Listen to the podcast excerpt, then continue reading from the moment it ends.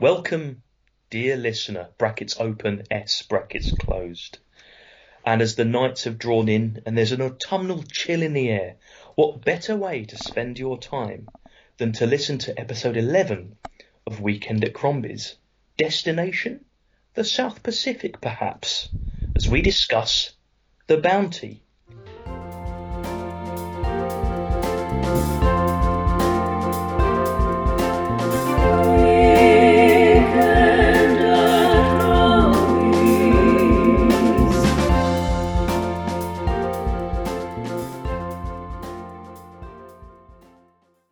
Thank you, James, and welcome everyone to episode 11 of Weekend at Crombie's.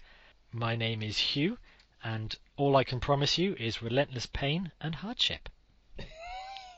And my name is James Evans Esquire. And Huiliawe parate haulahi. And that's Tahitian for good evening, everyone. I really don't I'd think it. In a, in a piece of mild racism on a Thursday evening, I've completely made that up. But it sounded quite real. Could I passed as a Tahitian? A, a, a Tahitian recorder, maybe, you know, one of the uh, a small flute. if, if Anyway. a child was learning the recorder in Tahiti and wasn't doing a very good job of it, I think that's the sound it would make. Good. Well, I'll take that. I think if, if there are any native Tahitian um, p- people, that Tahitis, I don't know. Uh, would, uh, would you or like any- a shovel there, James? Yeah, e- e- even even anyone who can speak to Tahitian, Tahitian, T- Tahiti. Anyone can speak Tahiti, Tahiti. um, do do write in to Weekend at Crombie's and I let, do apologise if there are any native Tahitians tuning in on this. Uh, Well, yes, I think that um, if anyone's going to apologise, it's going to be the cast and crew of the Bounty for their cultural appropriation of of uh, uh, Tahitian natives. But we'll come on to that we will. because episode eleven of Weekend at Crombie's is all about the Bounty, The bounty. um, and it was chosen by Hugh Morgan. It's Hugh's film of the month. Um, I think we should crack on. It is. So we'll begin as we always do with um with the synopsis. We'll keep keep it light and brief, and we'll get you out of here in a brisk time. However, before we do that, I'm gonna I'm gonna introduce something else here. Ooh, there are a couple of elephants in the room that I I think we should begin with, and that will help move us on. Okay. I should point out that I know nothing of this. You don't. You, you, these are these are surprise elephants. The elephant Yeah. of surprise, one might say. Yeah, very good. they never see it coming. Uh, firstly, this is our first historical movie. So a movie based in what you'd imagine to be historical truth or historical fact. Yeah. Um, yes, It is. isn't It is also again. Um, what about Santa Claus the movie? I'm sorry, a Santa Claus the compelling point. historical fact, isn't it, Hugh? This is our second movie based on historical fact, but more importantly, um, my my academic background is very heavily centred in both imperial and Commonwealth history and in naval history. So um, my So if my- there was if there was any more reason not to tune into this episode, he was he was laid his cards on the You're going to get a massive know-it-all. No, my point is though, I am going to tr- I'm going to do my very best at most to judge this as a movie, as a piece of entertainment, and not try and compare it left and right to was it historically accurate? What would you know? What what did the real Lieutenant William Bligh do at the time and this kind of stuff? So I'm trying not to impose what I know about this on the movie, but I will obviously bring my vast knowledge of 20 years ago to this to to enrich and enlighten your experience. So that's that's quite- elephant one. I think that's fair. I think that's fair. It was quite an interesting one because, um, I, again, maybe we'll come onto this as well, but I think it's in part describing what should have happened in the real the real mutiny on the Bounty, and what the film is and what it's trying to do might be an interesting comparison because I don't think the film necessarily is trying to be historically accurate, but maybe that's something we can come on to. Yeah, and of course, it, it being not the only Mutiny on the Bounty film out No. there, and even the most uh, um, popular one, so that's there's a there's a legacy there too. Elephant number two, which I think we should quickly address because we could get hung up on this for the entire Yeah. production. Um, I'm just going to say Debbie McWilliams. Um, my ex-wife Debbie McWilliams. and she's here tonight. yeah. I thought I'd never hear that name again. Just to be clear, if uh, my wife should be listening to this podcast, I mean she doesn't. She doesn't, she is the first couple and then got bored. Um, I have never been married before. Uh, well, apart from now, when I am married, I am married now to my wife. Can I get you a shovel, James? well, she thinks we're married anyway. Debbie McWilliams is the uh, the casting director of Mutiny on the Bounty, and I think if you ever gave a Nobel Prize for film casting, you'd Oh, I give it see to what Debbie. McWilliams because literally everyone is in this film. Often before they became very famous. To quickly run down Mel Gibson, Anthony Hopkins, Laurence Olivier, Edward Fox, Daniel Day Lewis, Bernard Hill, Phil Davis, Liam Neeson, Dexter Fletcher, John Sessions, Neil Morrissey. Um, the boat is literally stuffed with people who are destined to become very famous, and almost none of them were cast on their fame at this po- at this present moment. You know, Laurence Olivier. Yeah, yes, was the end of his career, and- really, yeah, it? but obviously he was a famous name. Ed, um, Mel Gibson was on the up. Most Yeah. everyone else appears to have been discovered by Debbie McWilliams, as in, oh, they're pretty good. Let's let's cast them. And my goodness, did she get a good casting? And so we don't get Did. completely hung up on everything that does. I like to, to note that down that this is really a phenomenal cast and probably worth a watch for that alone.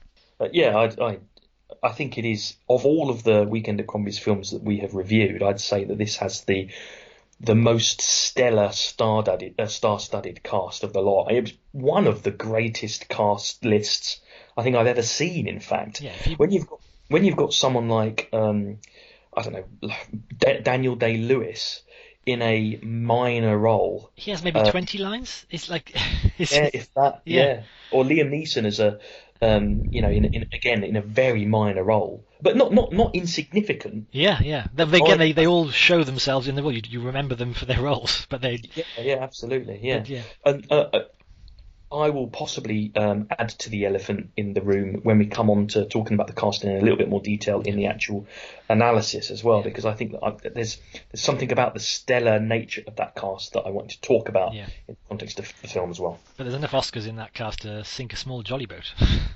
Yeah, yeah, exactly. Although none for this film. No. No, that's true. well, the Oscars are, you know, Oscars are political. They're not like Crombie, floating Crombie heads, which are earned, or indeed hotly debated, or indeed changed around mid-sentence, or deeply regretted, as in the case of episode two, which we did not talk about. Um, but let's let's now begin. We begin um, in uh, late 18th century England, and uh, Lieutenant William Bligh is facing trial for having lost his ship to a mutiny. So we begin pretty much after the event. The entire film is set as a framing device. Um, William Bligh is being um, grilled by um, Admiral Hood and various captains about what happened on the Bounty, and he kind of opens the ship's log and talks through all the events of the day, and we flash back to it. And every now and again, we flash forward to Bligh continues to being grilled about certain events and, and what happened. So it's And Ad- Admiral Hood is played by Laurence Olivier he is, in, in one of his last screen roles. Yeah, yeah. Um, and again, he um, Hood is he's, he's it's quite a nice dynamic because Edward Fox is the the captain Greetham who is the really one going for Bligh, um, Yeah, and is. and Hood is the one who kind of just sits there and makes the odd wry comment, which you'd imagine um, an aging admiral would, because Hood is actually Yeah. again is is a is a legendary figure. He's the one who mentored Nelson. He's the he's a um, Yeah. a, a legend in the navy, but you can imagine him just kind of chuckling away at all this kind of stuff before him. But um, and Edward Fox is doing that really steely-eyed, you Yeah. know, tear you into So, pieces. so Bligh, you were friends with Fletcher Christian, were you not? And then flashback to when they when Bligh meets Fletcher Christian. Yeah, yeah, That, Yeah. that kind of process. yeah. It's a good narrative. So it frames it, and then when you have to skip over things like we were at sale, we were at sea for thirty days, you just Yeah. skip saying we sailed for thirty days, um, which is handy. But again, it, it sets things up, and it also creates a tension because, of course, if you watch a film called The Bounty, you kind of know what happens. The Bligh loses the ship to Christian, but you probably don't know what happened to Bligh after that. So there's the first is you Yeah. get a bit of tension that is Bligh going to get slung out of the navy? Where, where's the so there's a, another sort of moment of, of crisis where what's going to happen to Bligh, and you are therefore kept engaged in that bit of the story as well. And that's very true. I, I didn't know what happened to Bligh after the mutiny. I know what happened to Fletcher Christian Yeah, um, and and the mutineers, but not Bligh. So so that that's yes, an interesting point. That's not uh, a story often told. I don't think in, in the kind of the, the kind of the side of kind of filming, I suppose. Really. yeah. And this is Bligh's story very much so. He is he is the central figure. Um, so um, so again we begin. So Bligh we flash back. Bligh is recruiting his ship. He gets his good friend Fletcher Christian, who is he seems more of kind of a dilettante than Bligh is. Bligh is again he's got the the rough you know, West Country accent and the the he's very he's married, his kids, he's very staid. Fletcher is much more the kind of the foppish dandy. So how they became friends in the first place is an odd one, but Yeah. um, um, but they'll they'll they'll get aboard the ship. Um, there's again there's lots of foreshadowing. The ship is too small. You know, you don't have a full crew and this kind of stuff. You know, Yeah, yeah. Um, they, in fact, they, lay out quite nicely again because Bligh's explained to Christian, he's explained to us too. We're going to get breadfruits to feed to Jamaica and this kind of stuff. It's a it's quite a nice imperial span that you would start off in England, go to the South Pacific to get food to feed the Caribbean to produce sugar Yeah. to sell to the markets, and it's um it's swept over quite nicely. Yeah, yeah, it is. It, it does. Uh, it, it does set up the the first indication of Bligh's um, uh, kind of drive and not all, not ulterior motives necessarily, but just his ambition to be remembered as a, a successful um, Yes, that, that was the thing. you know, it, it, it, that's the thing that drives him. It's quite egotistical in that way, but it's about it's about ambition, it's about success, it's about recognition. He's going to navigate. He's going to circumnavigate the globe. Yeah, to do. that's, that, yeah, that's what they hang it on is the fact that he's been told to get these breadfruits, but he aims to circumnavigate the globe, and therefore that will make his reputation because he's Yeah. basically it's an errand according to the Royal Navy. It's not special. He wants to make it special and therefore advance himself. In fact, he was going there on orders in the truth, but this, the, in terms of the character of the film, this is his drive. He wants to better himself, and he's very driven to do it. And he's driven to do a few other things too. He wants, a, say, a healthy ship. He wants fresh provisions. He's um, he wants basically to have the model voyage. And when they set off, he, he's explained this to his men. Um, and in fact, it, it does set up the tone quite nicely that Bligh is in the officers' mess, telling you know um, telling the men what he wants. The seamen are down there. Liam Neeson is one of the bruisers. He's a, an enormous seaman called Churchill that clearly is the alpha dog amongst the, the below Yeah. decks. He, he starts by beating up two men who are sitting in his place, um, and it it certainly apart from establishing the character of you know who these sailors are, it shows that you know the officers are happily in the mess and very well intentioned towards the ship, but completely ignorant that the men are beating each other up below decks. Because Bligh's like, "Oh, the men are a bit quiet," and then someone starts a fiddle to cover the noise of the beating. Yeah. And he goes, "Oh, that's better." Ah, there we go. Everything, Yeah. Everything's still with the world. yeah. Um, and and that, and of course, then there's the middle decks, which is um, Fletcher and the junior officers, and it's set up that Fletcher does twig that something's wrong with the men, but when he sends one of the junior officers to look into it, the men cover. And so there's all these different levels. Is that the one? The top level is ignorant, the middle level is aware but helpless, and the bottom level obey their own little rules and um, and hierarchies as well. It's very, it's very much like the rambunctious scenes in Titanic, um, where uh, they go down below and dance with the Irish, Oh, yes. the Irish poor. It's you know, it's it's it's got that. Um, It is quite a harsh scene to see because literally you have Neil Morrissey and um, another character literally getting their faces beaten bloody by uh, Liam Neeson, who's again, it's quite funny. Yeah, yeah, doing it's quite funny. Oh yes, any movie where Neil Morrissey is beaten up is, is yeah. an extra, You're- extra star for that. You're sitting in my seat. It's not your seat. Then there's a fight. Well, if you don't sit in his seat, Yeah, don't sit in the seat. That was my best Irish impression, by the way. that was your Irish impression. I didn't know Neil Morrissey was Irish. Imagine, imagine that. it's it's a lot better Tahitian, I'll tell you that. Oh, Um. So this, this the sail goes on, and as the voyage happens, um, generally Bligh is actually shown in quite a positive light. Like I say, he he wants Yes, he he, is. wants to Yeah. again. In, it's it's somehow shown as he's being a bit eccentric or um or, or hard, being hard on the men, but actually his his intentions are he wants to exercise them. That's not a Yeah. bad thing. He wants them to be healthy.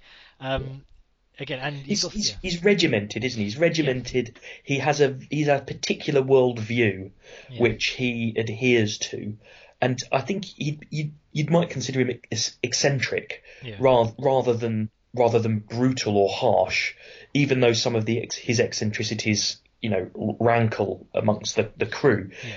Yeah. It, was one it was one of the things that surprised me about the film actually that that Bligh himself is is not portrayed but certainly in the first part of the film, is not portrayed as a as a, a kind of violent, overbearing, um, you know, thug. I guess really, not thug, but yeah, yeah, uh, a tyrant. kind of- because yeah, in the, certainly in the previous two movies, that's exactly who it was the um, the one with um Charles Charles. Charles Laughton. Charles Laughton. yeah, and Clark Gable, Yeah, and then there was another Yeah. one with uh, Marlon Brando and um, Trevor Howard. Howard. So yeah, Trevor Howard and, and Charles Laughton were iconic villains. They were literally just Yeah. brutal tyrants that the Yeah. uh, Fletcher Christian had to rise up against. And this certainly tries to yeah, this certainly tries to address the balance. And again, so we reach our first test, which is rounding Cape Horn. Um, Bligh is also shown to be a skilled seaman. He's he's when all the whole crew are like, "Why is he panicking? What's the matter?" He apparently senses the storm, um, and this kind of stuff. And that I think rings true. Bligh was the most experienced seaman on the ship, and actually was very good at that part of his job. He was technically Yeah. very talented, um, or he's very hard working. word for that, Hugh. Well, no, but as, as as the movie, the movie, the the movie later, but the movie later plays out. It shows him that he is, well, for all his other many faults, he was certainly a very skilled seaman um, at get, getting from A to B.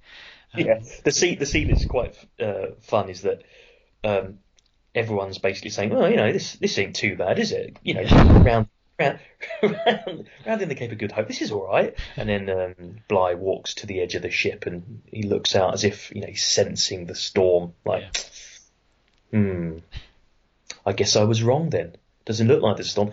Next scene, thunder, lightning, Yeah. you know, fifty foot waves. That's quite funny. Yeah. Well, he- Quite he- handy. he- um, so actually, this is the first testing point. So the ship essentially can't round the horn. So plan first. The first stroke. So after 30 days of fighting storms, they have to backtrack past Africa and go the long way round to Tahiti. Yeah. which is problematic for a number of occasions. One, he can't do his big circumnavigation plan.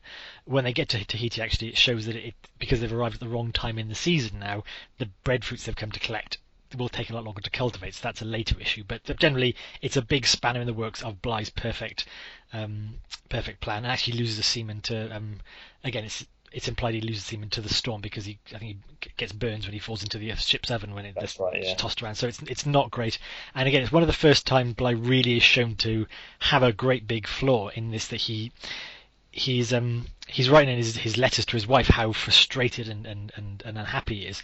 Fletcher comes in and he puts on this this kind of oh no everything's fine everything's fine and then he just Yeah. flips on um, Daniel Day Lewis who is his um, basically his number one on the ship John Fryer and just demotes him in front of all the men screams at him um, Yeah. says I am the captain you will listen to me you you are a coward sir um, and does very again he does a very good Anthony Hopkins rant this is where I think if there was ever to be an iconic um, sound of this movie. Firstly, it's Yeah. the Vangelis soundtrack, actually, which you haven't mentioned, but is haunting, true. very 80s and very haunting. Yeah. But also, it's it's really got the Bligh voice down, and when he rips into somebody, which he does frequently in the movie, it's Yeah. it's a sight to behold. You're a sir, and I will love to have you, sir. I will die, sir. I am the commander, sir. That's my William yeah, it, and they get they get. I was thinking uh, this. It, it's this is so. This is the most Anthony Hopkins I've ever heard. Anthony Hopkins Yeah. big. Yeah, he was. Yeah, it, gets more and more uh, loud, more and more kind of throaty. Yeah. More, it's, it's quite brilliant. Do you hear me? Do you hear me? Do you hear me? Um, so but again, so this is so this is what's shown. So Bligh is not a great one for suffering fools, and he certainly vents his frustration in not a healthy way. He's kind of established here. So poor old Fryer is demoted. Christian, though, is on the way up. He's promoted to number two or number one um, on the ship um, because he's still good friends of, of, of Bligh. Christian is actually. Uh, with with a, a great ability not to read the room, thinks, "Oh, this is great. I'm number one," rather than thinking about Bligh will turn on his number one at the slightest setback. Um, so everything's still rosy unless you're Mr. Fryer, um, and they make it to Tahiti, um, which uh, again is is a source of uh, great pleasure for all the men because lots of naked Tahitian ladies swim out to the boat and, and are very happy to see them. of Tahitian ladies, Lots and lots. say. Yes. Um, I think yeah, the, the, the film the film took me most of the evening to watch because I was pausing. uh, no, I know, no, purely for research purposes uh, to make to make detailed notes about what I thought of the film. That, that particular scene where they they dock in Tahiti, I did spend quite a lot of time just exploring the the, the flora and the fauna and the dress and uh, the flowers that the ladies were wearing. It's very authentic. I felt. good, good. I'm, glad- I'm glad you approve of that. I mean, there is a, there also there is a there's a lot of you know topless ladies in the film. there is, there and is. um, and they, you know, they jiggling around, and they have this, um, they have a, uh, a like a, a ritual that, that all of the, the men are, um, you know, sat down and, and asked to watch, and it's about, it's, it's quite sexualized. It's kind of you know, fertility ritual to make it's a fertility ritual, fruitful. yeah. And I was thinking, crikey, O'Reilly, this is, you know, this is fairly hefty stuff. Yeah. And um, it, I, I'm reading somewhere that um, when it was released, it was released as a PG. Yeah. and I, and it was released as a PG under the National Geographic rule, which meant that if um, if in films um, um, cultures or nationalities were represented in their natural or um, national dress, Yeah. even if the national dress was not many clothes, it was considered um, of cultural importance, and so therefore couldn't be given a 15 or an 18 certificate based on that. I think that's how Zulu got away with it as well. Yeah, yeah, Um, but, yeah, yeah. which is fair enough, because as the- long, I yeah. spend as long um, focusing on the detail of that. Yeah. In fairness, in fairness to the to the film, it, it's kind of the nakedness is all around, and it certainly It is, yeah. excites the men a lot. But it's never really in the sense of cinematography. It's not portrayed in an erotic sense. It's not. There's no like lingering male gaze up and down the the Tahitian ladies. It's simply shown mostly in in wide shot of a lot of nakedness. Um, uh, and again, mostly culturally appropriate.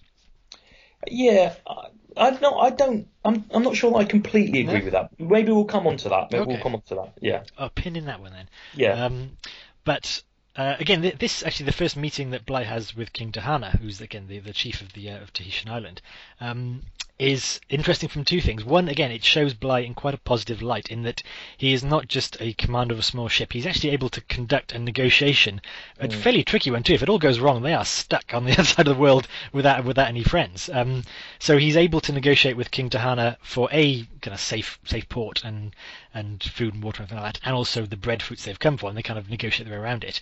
And also King Tahana, um, I think, is portrayed in a quite an interesting way because watching it, certainly with with fresh eyes, um, I think there's a lot of ambiguity about how much he does or does not know. He is, you could just read it on a flat level, as in he's the ignorant savage that they are able to trick into giving them breadfruits. But I'm, I, you do get the sense, certainly from the way he behaves and acts, is that he knows that he knows that they- they've come here. They could be trouble if they're not placated, and therefore, you know, we will give them what they want, and then they'll go away. And that seems to be a much more nuanced way, certainly that a lot of um, kind of indigenous people are portrayed on yeah. movies of this true. era. Yeah. Um, Yes, I think I think he he he comes across as a uh, an observer and a savvy decision maker, as it were, someone who's questioning. Um, when um, Bligh talks about um, James Cook um, being alive and well, yeah, and um, the king is very sceptical of this. I mean, he's won over, yeah. but it, yeah, they, they are they are they they are equals, Yeah, and Um, they see each other as equals as well. yeah. Which again, it's um, which is a good job of that. So, but again, they've arrived now at their mission. Um, so that all they've got to do now is grow enough breadfruits to stick into the bounty and then sail away. Um, so the problem is that it's taking longer than expected because um, because of the, the time of year. In fact, they, they mentioned something like they're, they're like 13 weeks overdue. They, um, so it is quite a huge chunk of the year to just be hanging around waiting for, for plants to grow.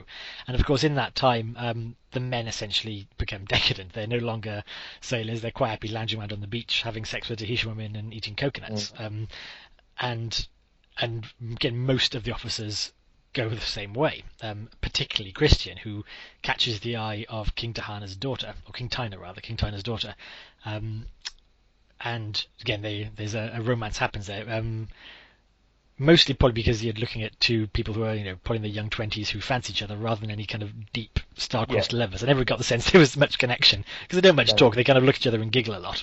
Um, Yeah, and given given that they were both at the fertility rites, they probably had their juices flowing a little bit. And, you know, there's a lot of there's a lot of flesh on the show. You know, Mel Gibson's flesh is you know not unappealing in that context as well. he- so it, it was, yeah, certainly young Gibson. He hadn't, he hadn't yet Yeah. gone to decay. but, um, so yeah, so again, they, they have the they uh, have the tryst, and they basically spend all their time hanging around each other now. Um, so Bligh is not again not happy with the general decadence and, and laxity Yeah. that's, that's flowing around his crew. Um, also, again, we've mentioned the the Vangelis soundtrack.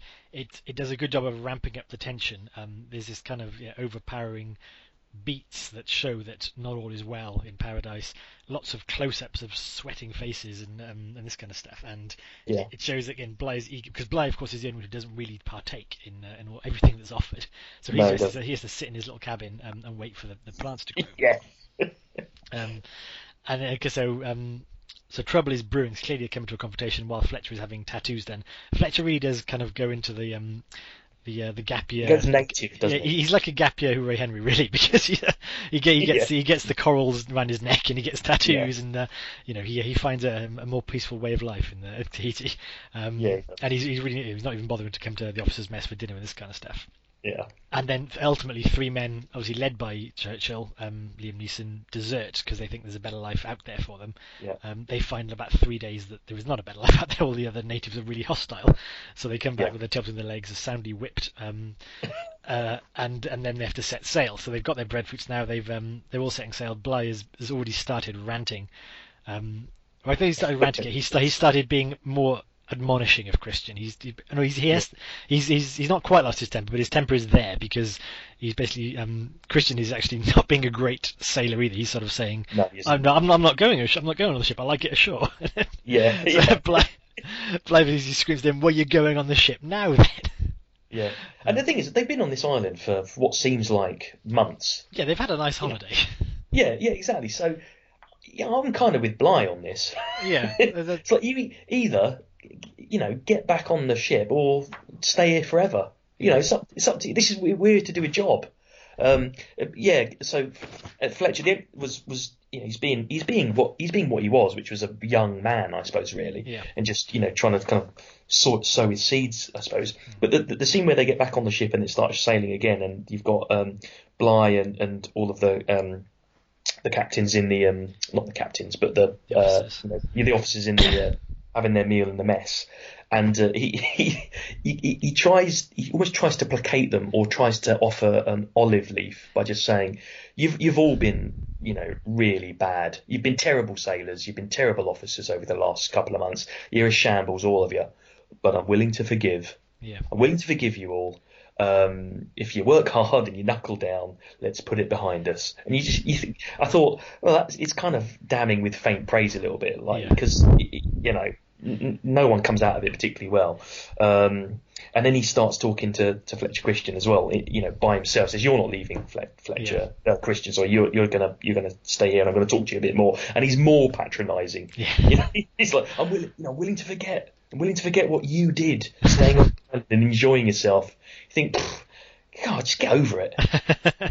well, this is the I, I I've made a note of this scene as well because that was interesting. He is offering in a really clumsy way some rapprochement to, to Christian, that's saying. Let, let's just reset the clock and go back to Yeah. it. Um, again, so he's trying. I'm giving credit for that. Christian is literally sulking. It, it is imagine what you'd a 14 year old who does something wrong would Yeah. do. He's just Are sitting finished? there, not yeah. Can I go now?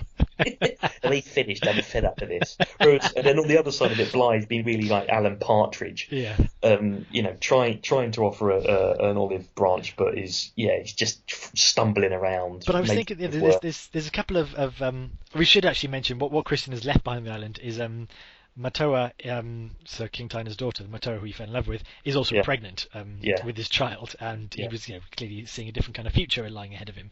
Um, he's given like a boar's tusk to wear around his neck so he can remember her forever and this kind of stuff. Um, so he's he's he's unhappy because of that too. Um, but Blaze is what Blaze is saying to him. He's basically saying, um, "Can you honestly imagine taking her back as your wife, to, you know, your and your grandson, to meet Yeah. your people in England?"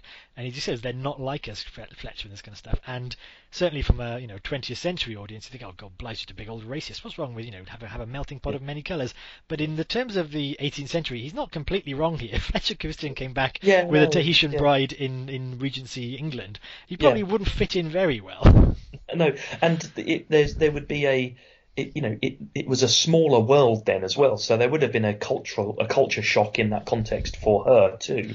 I, I completely agree with you. It, it's a it's a shocking statement in and of itself, but I think it says more about the class structures and the perceptions of of the British class system than it does about anything um, more than that. And I think it was probably accurate in that process. Yeah. It would have been very difficult for her and for him. Yeah, um, and again, considering they really haven't exchanged many words, given they don't speak the No. same language, they've just No. you know, they just fancied a bunk up with each other. Um, Yeah. It's not like he's tearing apart, apart star-crossed lovers, but there we are. Um, so either way, the uh, the the attempted rapprochement doesn't go too well, and things go downhill very quickly. Um, uh, Christian is more sulky and and less. Um, less helpful on the ship. Bligh is is more screaming and, and just goes lashes away. There's a whole scene around Yeah. the fact that Christian's crew has not properly cleaned the ship. Um, Yeah. And on one hand, you're thinking Bligh's going over the top here. Stop having a go at him. On the other hand, you're thinking Christian, if you're told to clean the ship for the Yeah. second time, make sure it's really clean. I mean, Christian is just sitting there with his head in his hands, sulking that he's been asked to do it a second time. So you can see neither one of them come off well from this, but clearly. Um, the, the way they portray it is that the men are with Christian because Christian is, is one of them and understands them, and Bligh is literally the man screaming at everything. Oh my god, this captain's a lunatic now. All he's doing though, all he's doing is asking for his deck to be clean. Yeah, again, That's- once again, this is interesting. That's his job. Yeah, this is interesting how it works. Is in, in terms of the ship, it's like a clean ship is one less likely to be diseased. It's probably Yeah. a good thing it should be clean. And interestingly, when um after the, the um, Churchill and the other two deserters are flogged um because of their desertion and they're recaptured. Firstly, they could have been killed for desertion, so Bligh, in that sense, is quite merciful. I know they had their backs cut bloody with the whip, Yeah, but they're they're not killed. Um, and secondly, if, after the, the the kind of the whipped men stagger back to their comrades, there is a very good portrayal. They just basically show all the men on one side of the screen and all the officers and the the NCOs Yeah. on the other side of the screen standing off, and no one is moving. And there's that scene like, oh no, what's happening here? And to show that you know a, division's been driven through the ship. But on the other hand, you're thinking in a sailing ship, you know, the bounty had a crew of like 50. If Yeah. five percent of your working men left, that makes everyone else's job a lot more hard and a lot more dangerous. Um, and you're probably Yes, thinking. I'm quite glad those guys are back and didn't desert, and they should be punished because, you know, otherwise I, I, I could die. I, I, I could die on the journey home. And this Yeah. was the interesting thing again to, to dip into the reality of it is that a lot of the sailors didn't really mind punishments for, for actual infractions.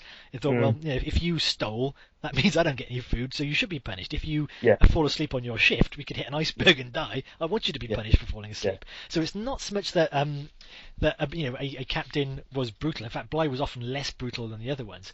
Probably what he had against him was he was he was firstly inconsistent in his punishments. We can see that in the film too. He's on one hand trying to be nice, and on the other hand screaming at the men. Yeah, Um, and on the other hand, and this is kind of an implicate as well. Bligh was an kind of an interesting class of, of um, he wasn't you know the he wasn't steerage, but he wasn't No, he kind wasn't, of was he? wasn't the landed gentry that could go into the No, navy. He had no. basically pulled himself up on hard work and applying himself. So which is never- why which is why the voyage was so important to him yes, uh, because he needed that reputation to Yeah. get into that landed gentry class, as it were. He wasn't he wasn't accepted in the same Yeah. way. Whereas Christian, actually, though he's a lower rank, is noticeably posher than Bligh. Yeah, Um, yeah, and that may also be the fact that why Christian was so easy able to sway the men over to his side, Yeah. because he probably had that more ease of, of being in charge or telling people what to do than Bligh did, who but he never felt comfortable. Certainly doesn't seem comfortable here. But to the film, the, the mutiny scene um, is is inevitable. Um, but there is quite a nice scene right before it when Fletcher, go, Fletcher goes to Bligh to warn him. You know, um, basically Bligh says we're going round the horn again because we're going to circumnavigate the globe. Yeah. I've got a great idea. And um, It's one like the worst time to say that. yeah. Uh, It, it, worst crime is misreading the situation. I think. yeah, the, uh, there's it's not. He's basically after. It's like two days after he shouted at the entire crew for not cleaning the deck and stealing coconuts. He now decides, "I've got a great idea, boys. You know that thing that nearly killed us last time? We're going to do it again." Um, and actually, one of the more popular sailors blurts out, "You're going to kill us all!" Um, and Bligh orders him to be flogged for his cowardice. And that's seen as the um, the spark that sets the certainly sets Christian saying um, he wants to go. Well, in fact, Christian's first response is to build a little raft and try and sail away. Um, Yeah. we're not again. It's interesting. I'm not sure, sure where he was going to go because he couldn't have made it back to Tahiti because that was three weeks away. He was going to make Yeah. it to a little island, which even um, one of his comrades says you'll never make it to that island with the with the knot running. Um, and it- but that, that's historically accurate as well, though, isn't it? Yeah, I- I- yeah, Christian did- yeah, did so he, he wasn't actually going to. He was going to leave the ship Yeah. rather than the other way round originally, but the, it was too small. Yeah, it actually does historically accurately play Christian as being bonkers, which he clearly was, as, uh, Yeah, as portrayed later. yeah. And in fact, we'll come into um, the person who advises him, again, played by Phil Davis, which is, again, a great character actor too. yeah. He's, he's Mr. Young. He's basically one of the, the lesser officers, so he's, he's, um, he's on a pier with, with Christian. He comes over and warns Christian, you know, don't sail over, you'll kill yourself. You know what you could do? You could take the ship. Um, and pretty much, Young hasn't appeared in a lot, but it's it's in the latter half of the film he appears as pretty much the bad angel on Christian's Yeah, shoulders. you're right. Um, yeah, yeah. He's he's the persuader, isn't he? Yeah, and so you know, if I, if I was you, if I was you, Christian, I, I'd I'd take the ship. yeah, And then and then he says, uh, Christian says, well, why don't you do it then? Because I'm not you. Yeah, and and as he, Phil Davis plays him as a very cool, calm, collected character. Yeah. When everyone else is, is basically getting a bit rough around the edges and yeah. and, and getting a bit crazy, Phil Davis just kind of oozes in like a snake, and just he does, he's, he? he's, he's he not does. a bead of sweat he's on him. serpent. Yeah, he's, he's his hair is in his his uniform are perfectly tied. Yeah. Even yeah. again, he does say like you're not the only one who left someone on the island, but you never see him with a Tahitian girl or no, appearing to prefer the life. Um, and again, I've written in the notes like the couple of the drawbacks in the movie is um, Bligh is very well portrayed, as in you get under yeah. the skin of Bligh. Christian yeah, is also, to some extent, very portrayed. You don't get a lot of anyone else. You get some no. great performances, but you don't really understand why the men are so willing to follow Christian, mm. why mm. the loyalists are so willing to stay yeah. loyal to Bligh. And, interesting. And, and that, that's yeah. that's something that I've written in my notes as well. So and why, why Mr. Young is such a bastard? Because, yeah, yeah, but also, he, yeah. Why why why are why are all the men following Christian? Yeah. He's yeah, but yeah, so anyway, so they, they follow him. They do because after Bligh has um, Christian has his, his wonderful face off with Bligh for the last time, and Bligh um, now does quiet angry at him. Um, and it's it's, it's going to clearly show the meeting from Christian's perspective because Bligh is probably just trying to keep order, and all Christian can see is this bug-eyed, sweating man that's Yeah. going to lead them to certain damnation, and he better do something about it. And so he does. He um he corrals the ship who are the men of the ship who are, who are unhappy, and they basically spring the mutiny and round up all the the commanders. So Mr. Fryer, um, Bernard Hill, who's the kind of the bosun and this kind of stuff. They they all get drawn up as Mr. as is Mr. Bligh, and um John Sessions. John Sessions, he's he's the butler. That's So he's yeah, Yeah. yeah. And for um, for basically the, the scene that was going to come, you knew, you know, you know the meaning. It's quite they've done quite well. It's it's played with a lot of randomness and confusion rather than uh, an overall Yeah. sense of this is the, the, the, the finale. And that's probably how it worked. It was just Yeah, no one knew what yeah, the hell it- was going yeah, on. It's, yeah, it's played as if it, the decisions that were made were very quick and maybe ill thought through, but and- had, it, it had to go through with it as a consequence. Yeah, and people are literally changing sides as as it's happening. That people are going to and from the deck because the sailors themselves can't work out: is it better to be a mutineer and and have temporary safety but long term peril, or side with Bligh and possibly get thrown overboard, but you know at least be on the, the right side of the law? And is Yeah. is it's it's interesting how that's played. It's like, what would you do if you were in that situation? It's it's not an easy choice. Um, but um, I mean, Well, this is I, one one side of the choice, one side of the divide, has naked Tahitian women. the other side has uh, certain death on the sea. So you know, that's that's where that's where I lay. That's right. You, you, you'd end up on Pitcairn's Island, would you? Yes, I would in the end. I Was would, it I a- would- to be honest, I would have died a long time ago. I wouldn't have made it to Tahiti in the first place. yeah, I'd have I'd have been overboard on Cape Horn before it happened. Yeah, yeah. So it's all moot. Yeah. But um, so again, the uh, and, at this point, it's quite an interesting contrast in acting styles because Christian is now the one going crazy. Actually, Bligh is, is both angry and surprised, but Mm. not off his chain. Christian really is. Christian is bug-eyed with like screaming, "I am in hell!"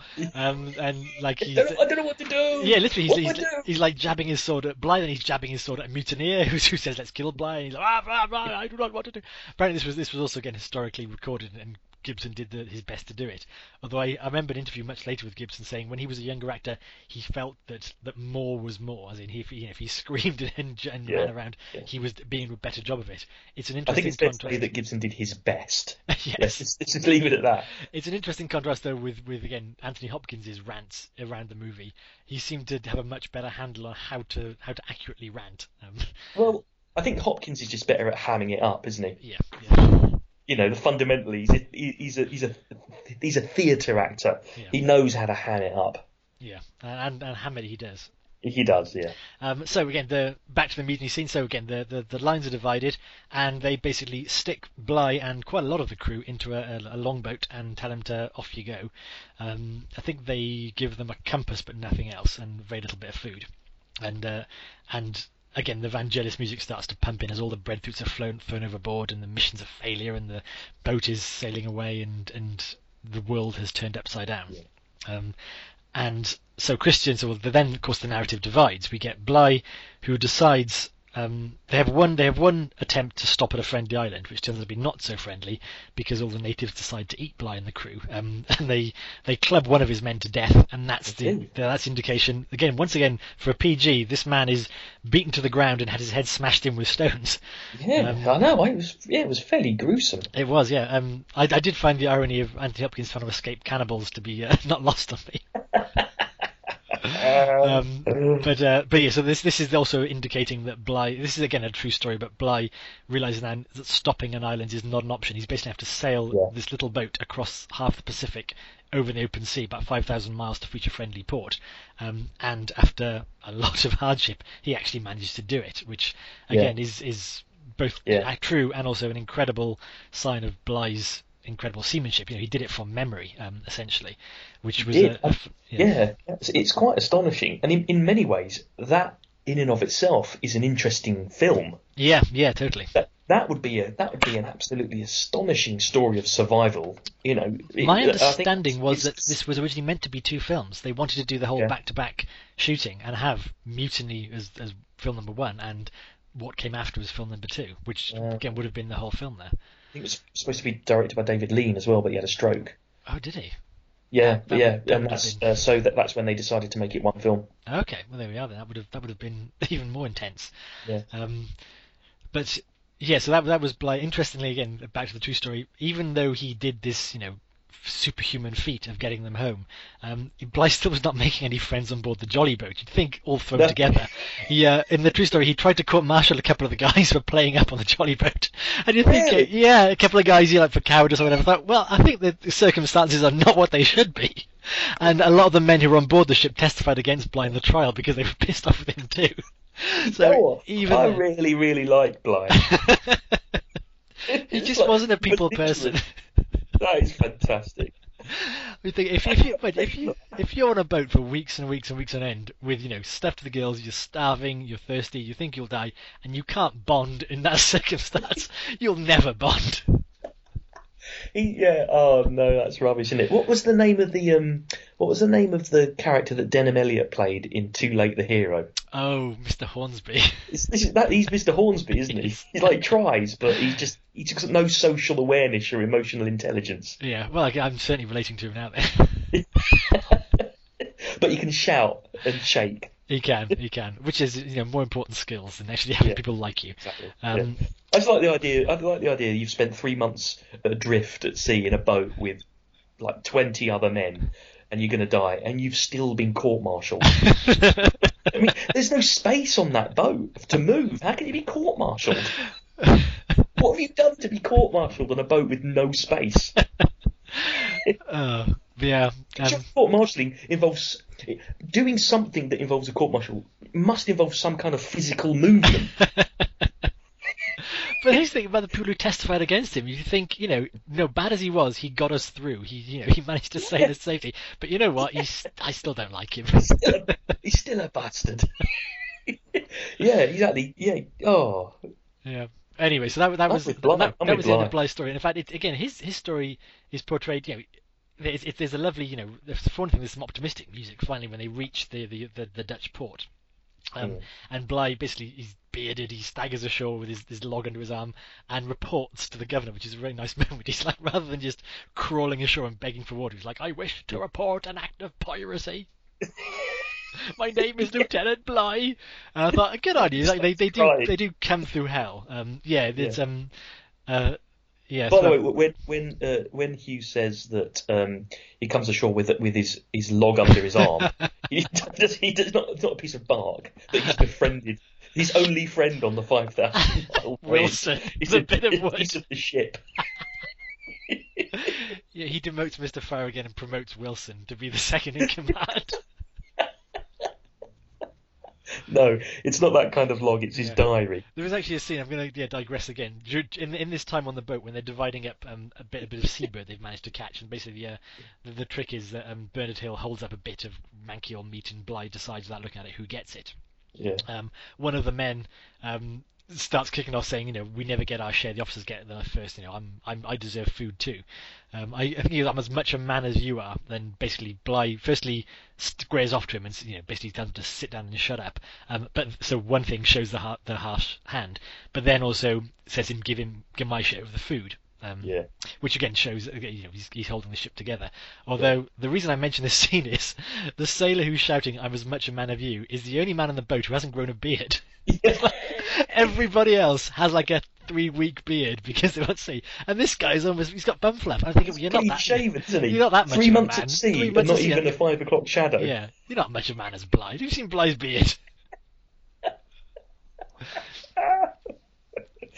Also, it's odd that Daniel Day Lewis, after three months at sea with no food and a big beard, looks so much more appropriate than at the start of the film, where he's clean shaven, tidy, and. Um, I was going to mention that you only see him in the background, but he's wearing uh, like a sailor's bicorn, um, sideways on his head, with, with cloth dripping draping down.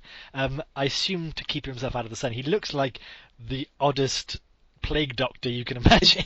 But Yeah. you bet your bottom dollar that's an authentic bit of costume that Oh, Daniel yeah. Day Lewis checked out and thought, I'm Day wearing Lewis- that. If Day Lewis is wearing it like that, Yeah, they say you, you, you can bet the bet the farm on that that's how he wore it.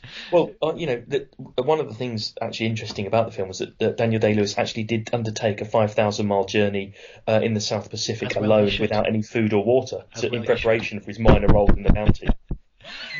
he didn't. He did. He would have.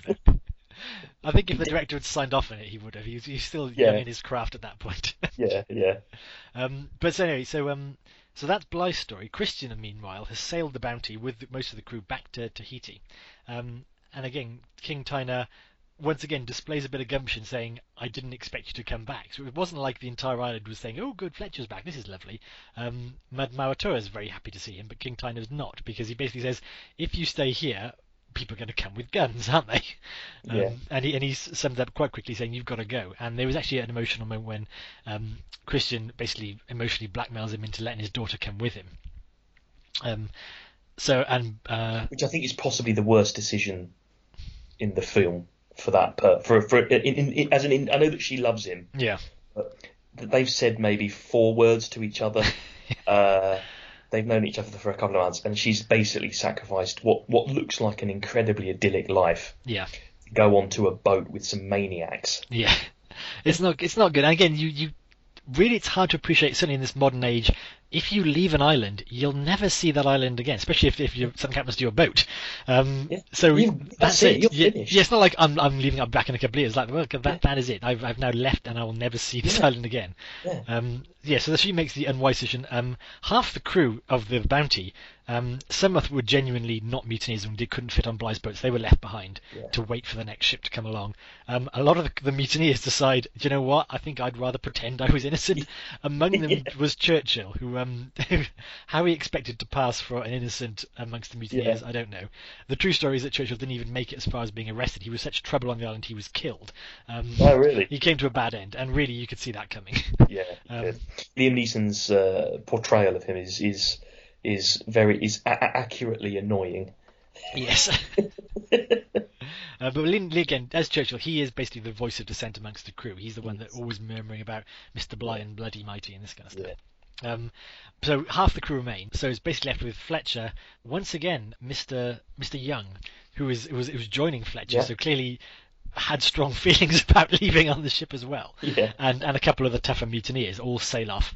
Fletcher's new plan to avoid getting caught by the British is basically Pitcairn's Island, which was a not a basically a poorly charted island that someone discovered once, has no anchorage, and is not really on the chart. So if we, we sail along a line of latitude, we'll find it, and then we can just stay hidden forever. Yeah. And again, things go downhill very quickly. Once again, led by Mr. Young, who is now Yeah, uh, yeah. The, the, the men against. uh, Once again, what is Young's game here? Is he, I'm sure he's just the devil who came down disguised as a, as a British ensign in a ship, because he now is, is turning on Christian, saying, you know, you better find us an island or there's going to be Yeah. trouble. And the men now getting impatient with Christian, saying, look, if you can't find us an island, we're going back to Tahiti. And Christian's like, we're going to find Pitcairn's Island, don't you worry. And it, ends, ends up basically holding a gun to Mr. Young's head while Mr. Young steers the boat to find Pitcairn's Island, and the rest of the men are on the other side of the boat, ready to spring forward the moment Christian falls asleep. So it's um, it's not a happy voyage, but they do find Pitcairn's Island. just Um, in time. Oh yeah, he's literally it's like it's the last shred of thing, and uh, the lookout saves the day. So they find this island and set fire to the Bounty, which is last seen, you know, sinking into the, the Bay of Pitcairn's Island. And again, Adams, who is often just the voice of the men, articulates, "We'll never see England again now, will we?" Um, which is again, as the point, that's it. They are never getting off this island. They have no ship or anything. They better hope Pitcairn's Island suits them, because that's it. And that's very much. And then it ends with, I think, I don't think it, it, does- it ends with the, the burning of the ship. Although previous to that, the the framing device has ended with Mr. Bligh being both exonerated for losing Yeah. the ship and commended for the voyage he made to the Dutch Yeah. thing. So he's all right. Um, Yeah, he comes out of it. yeah, and it is quite an emotional thing. As, as as they as they as they give him his verdict, he's you know he's got his hat under his arm and he's looking glassy eyed forward, and the Yeah, music swells, and. Bligh is is moved to as much emotion as he can manage. And then As- it, it cuts to uh, like a, a, a final kind of slow scene of um, Fletcher and the mutineers just on the edge of a cliff as they've um, landed at Pitcairn, Yeah, looking slightly nervous. as as as well they should be. For the the, Yeah, ep- the epilogue yeah. reveals that within a couple of years they'd mostly killed each other. Well, am I right in thinking that John Adams, who was the um, one one of the mutineers, was the one that lasted the longest? I think on Well, Pitcairn. not not and just the longest. Yeah, he, he's kind of the, he the, the patriarch. He, ran- he was became the patriarch and almost like a godlike figure because he he kept control of the the, Yeah. the whole the whole kind of commune, as it were. Well, yeah, basically, yeah. The the to, just, this was kind of summed up in the, the closing narrative. But what happened was, um, the the native Tahitian men that came along to help crew the ship were sent by King Yeah. Um, basically weren't very happy at the English sailors taking their wives, so they killed some English sailors. Christian was amongst the first to die. Then the English sailors retaliated by killing. I think the, the actually the Tahitian wives retaliated.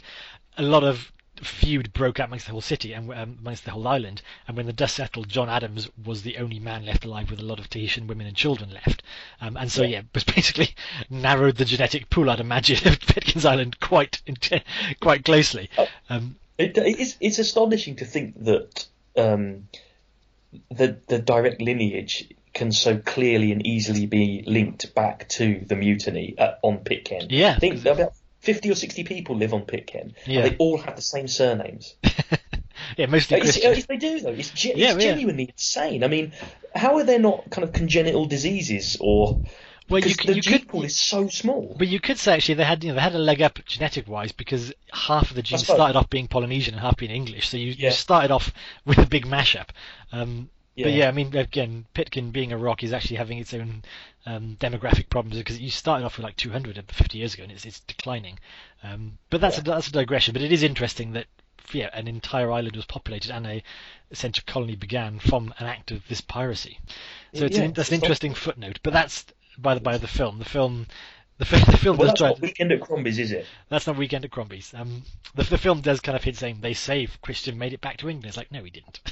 No. he clearly got murdered on the island, and that was the end of Yeah, him. And and he came to a bad end, and Bligh came to a kind of good one. And actually, that's probably the, the, the thrust of the film is that it's an attempt to rehabilitate Bligh um, a lot more so than the other films. Um, Yeah, and Bligh is certainly a flawed character, but he's he, he comes across in the film not as completely unreasonable. Yeah, I think it did try to strike a balance, but I think Yeah. in in trying to be fair and also reasonably accurate, it favours Bligh probably because that's how what accuracy would be.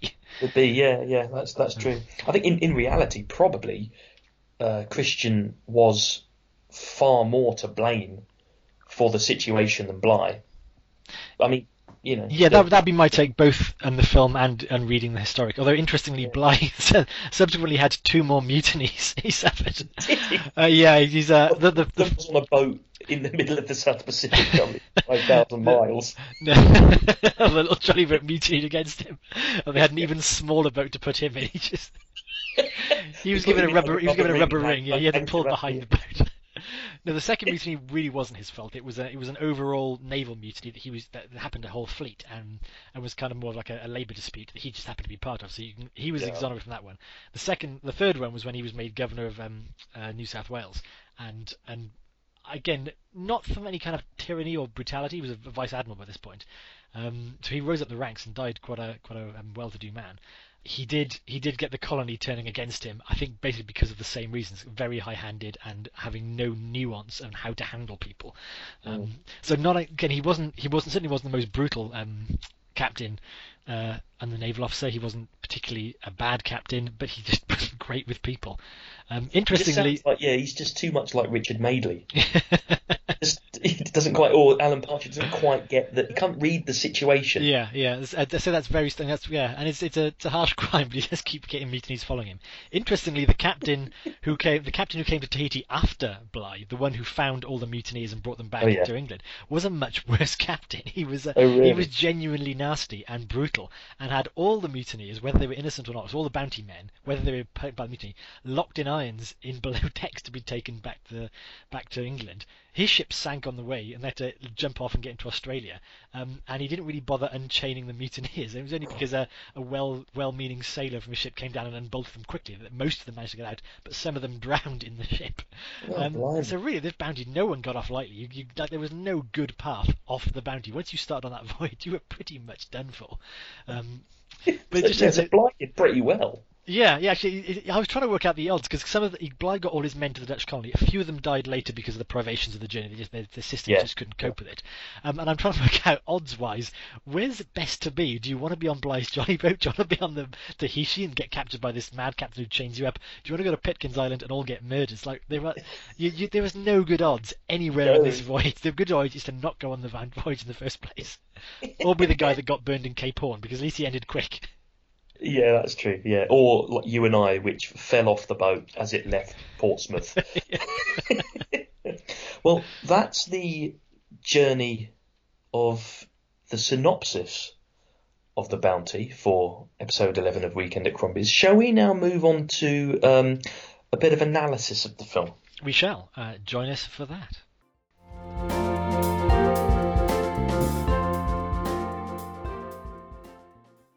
Welcome back um, to episode 11 of the uh, Weekend at Crombie's, where we're talking about the bounty. We've had a, a, a, um, a thorough discussion um, of the synopsis of the film. We're going to talk about the analysis of it now, and obviously this was Hugh's film, film that he chose. So Hugh, will you will you kick off with some some thoughts about the bounty, and I'll, I'll interject as, as we go go on. I will. Well, the reason I chose the film, which is where we lead, um, is again it's a it's a film I saw uh, in my childhood in the 80s. Um, Mm. You mentioned the National Geographic effect. It certainly was introduced to me by my parents, saying, "Oh, you'll enjoy this film. It's historical. You'll learn something." And Did they- I think Did they know that there was lots of topless women in it?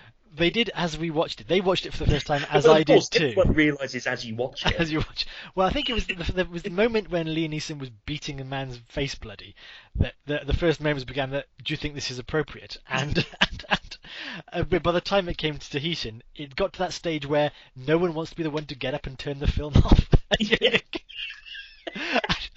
It's like you you know your kids shouldn't be watching this, but you can't really say right, film's over now. Um, so you just got. Because then, then it's it's it's more obvious about why you've turned it off, Yes. and then you just get loads of questions about it. Why why have you turned that off then? Because because of the boobs. Actually, It's just you- easier to sit through it. Yeah, usually actually when my, my mother um, did an intervention in a film, it was just because it's boring. You'd have like, and then maybe someone would start swearing and like, click, click. Well, that was a very boring film, wasn't it? It's like, oh, what? it was. It was just getting interesting. Yeah.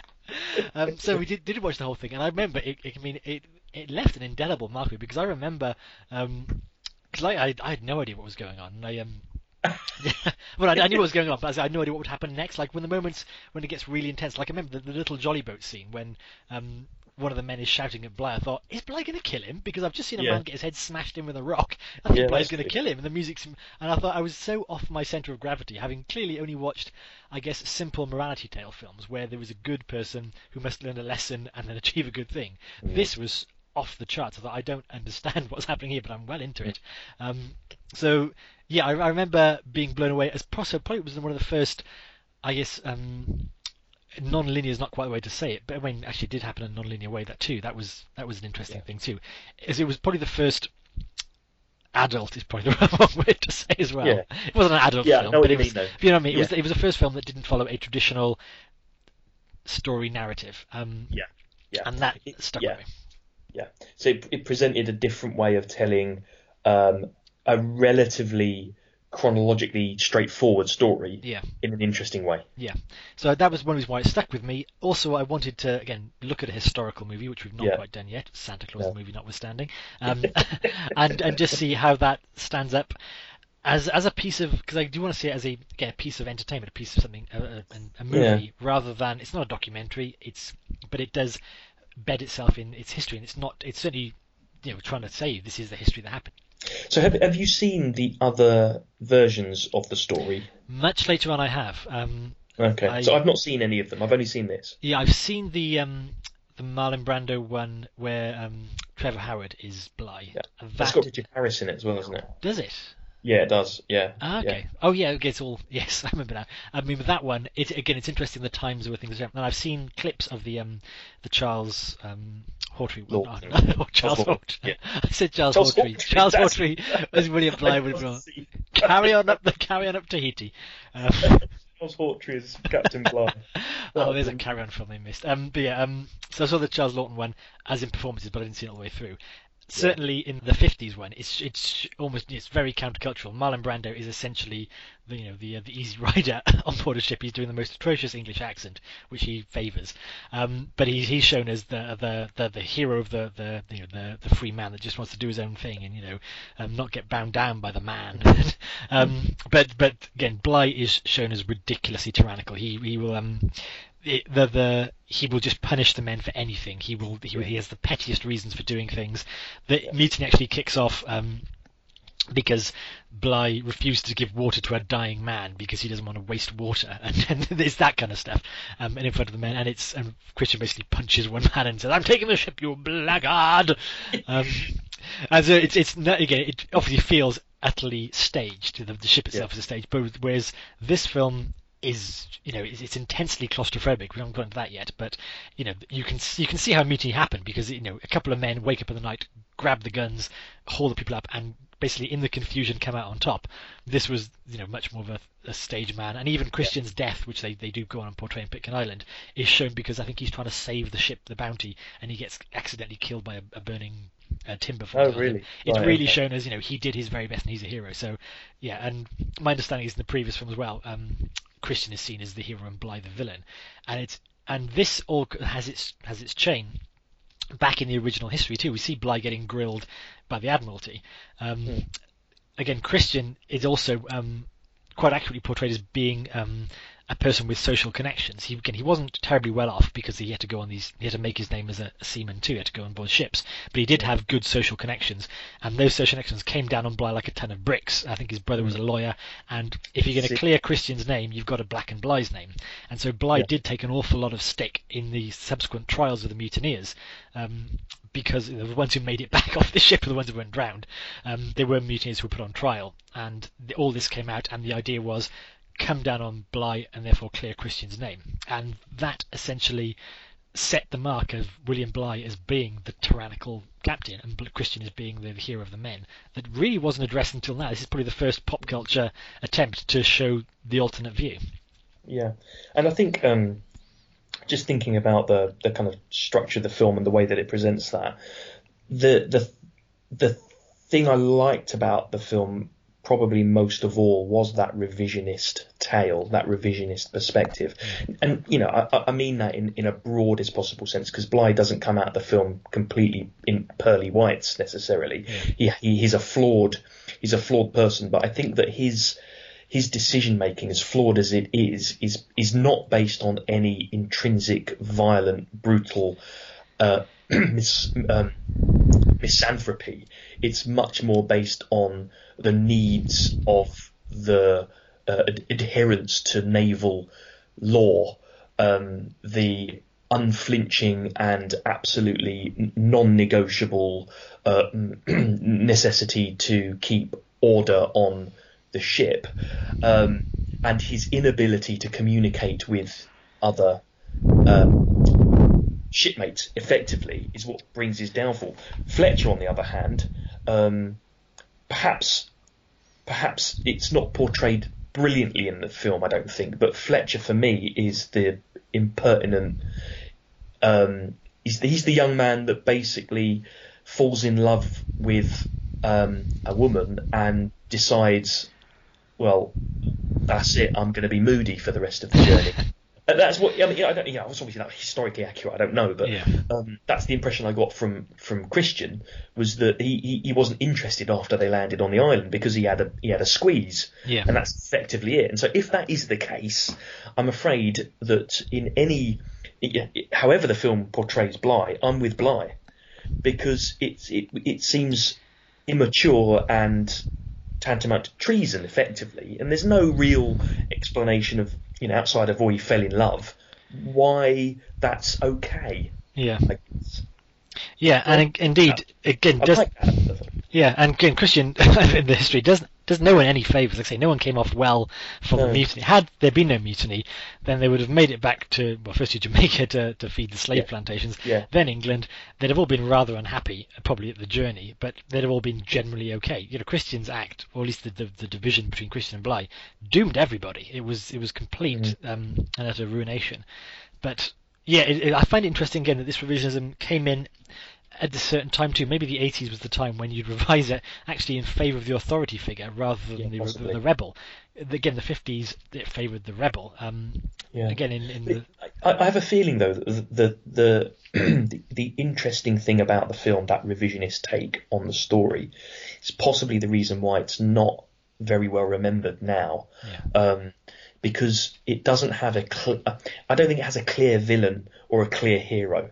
yeah, um, and it it presents itself as a rip roaring naval adventure about a story we all know that you can get your teeth into, but actually the reality of it is that it's quite a sad story. Yeah. Uh, and it's got quite a sad ending, and as you say, nobody comes out of it covered in glory. And in, that context, who are you rooting for? Yeah. You don't really, you don't really want to root for a naval um, officer who is who's been exonerated from the mutiny in a kind of court. That's not, you know, that's not incredibly um, exhilarating. And by the end, you don't really want to root for Fletcher either because you think, well, he's just made a terrible mistake, and it was really impertinent of him to do it in the first place. So, you know, good riddance, effectively. My Yeah. feeling was you got what you deserved. And with Bligh, I think, well, he doesn't seem like a particularly nice bloke, but in the end, he's probably got, he's probably fair. So you come out of it thinking, well, that seemed fair. And that's not, you know, you, you- I don't think that that's what, that doesn't drive your emotional kind of processes in engaging with the film. It doesn't make the film not interesting, but I think that's why it's not quite got that remembrance. Given the cast, given the story, Yeah. you would expect this to be hugely, um, you know, a blockbuster that would be remembered for decades. It's an interesting point. Interesting to compare it again to um, again something of the 2000s with Master and Commander, which actually didn't do very Oh, well no, either. that's exact. Yes, But it is a, a, a tight, no, it's, a tight, it's a it's a well cast actually Master and Commander, tightly packed psychological drama. Um. Um, but actually, though, and even though it didn't very well, it did, as you say, end with a villain. Have a big battle at the end, which at least Yeah. gives some structure to the story. Is that they can have this psychological drama, they can have this pressure of the captain and the crew, and and the, these pushing against each other. But in the end, you then fight the French and you win, and hooray! And at least you Yeah. get some kind of release from what happened. But that has the advantage I- of being a, a fictional story, so you can do that. you can do that. And you know, don't get me wrong. I, yeah, I don't. I I I think that you know, having not seen the other versions of the film, I think this is probably the version of the story that I would engage with most because of that psychological complexity Yeah. and the fact that nobody is nobody is good, nobody is bad. They're all kind of grey areas and so on and so forth. So it, the films don't need to necessarily play to the the stands, as it were. But I just think that's why it's got a bit lost in time, and that's why Weekend at Commies is an important process. You mentioned Master and Commanders. You know, that's why Weekend at Commies plays that important cultural role um, in society. But you mentioned you mentioned Ma- Master and Commander as well. I think that is a significantly better film than The Bounty, I have to say, um, from just my own perspective. It's more. Um, I know that this isn't about Master and Commander, but there are things in Master and Commander which I thought lacked in The Bounty. Um, so the, the main thing is that I think the narrative thrust in Master and the Commander is it drives the story on very, very, very well. Whereas in the Bounty, I know that the framing device is interesting, but in but often the two things happen with the framing device for me with the Bounty. The first thing is that it takes me out of the story as it's being played, Okay. and so I have to check myself a little bit and come back to the story. Yeah. At which point I've lost my train of thread and I've I've had a lack of engagement with it. Yeah. But secondly, the framing device actually sometimes is a welcome relief from the um, particularly I think the middle part of the film, which is set on the island, where I really want is something to happen Yeah. a little bit more, uh, and the framing device brings me back into oh, okay, we're moving on to the next scene now, so Yeah. something else is going to change. So the framing device.